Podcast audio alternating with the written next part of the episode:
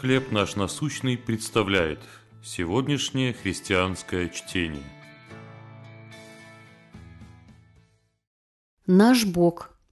Книга пророка Исаия, 46 глава, 4 стих. «Я создал и буду носить, поддерживать и охранять вас». После неудачной операции врач сказал Джоан, что через пять недель ее нужно прооперировать снова. По мере того, как приближался срок, в семье нарастало беспокойство. Джоан и ее муж были уже в возрасте, а дети жили далеко. Супруги должны были сами отправиться на машине в незнакомый город и разобраться в сложном устройстве больничного комплекса, где им предстояла встреча с новым специалистом. Хотя все это казалось слишком трудным, Бог проявил заботу о пожилой паре. Во время поездки сломался навигатор но благодаря бумажной карте они приехали вовремя. Бог дал мудрость. В больнице они познакомились с пастором, который помолился о них и предложил помощь. Бог поддержал их.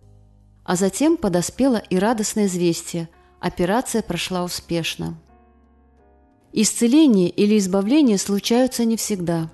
Зато Господь верен и неизменно помогает беззащитным – молодым, пожилым и всем, оказавшимся в неблагоприятных условиях.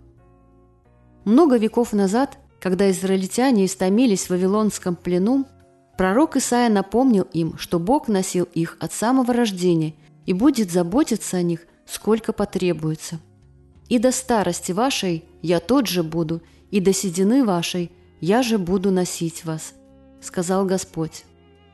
Бог никогда не оставит нас – тем более тогда, когда Он особенно нужен.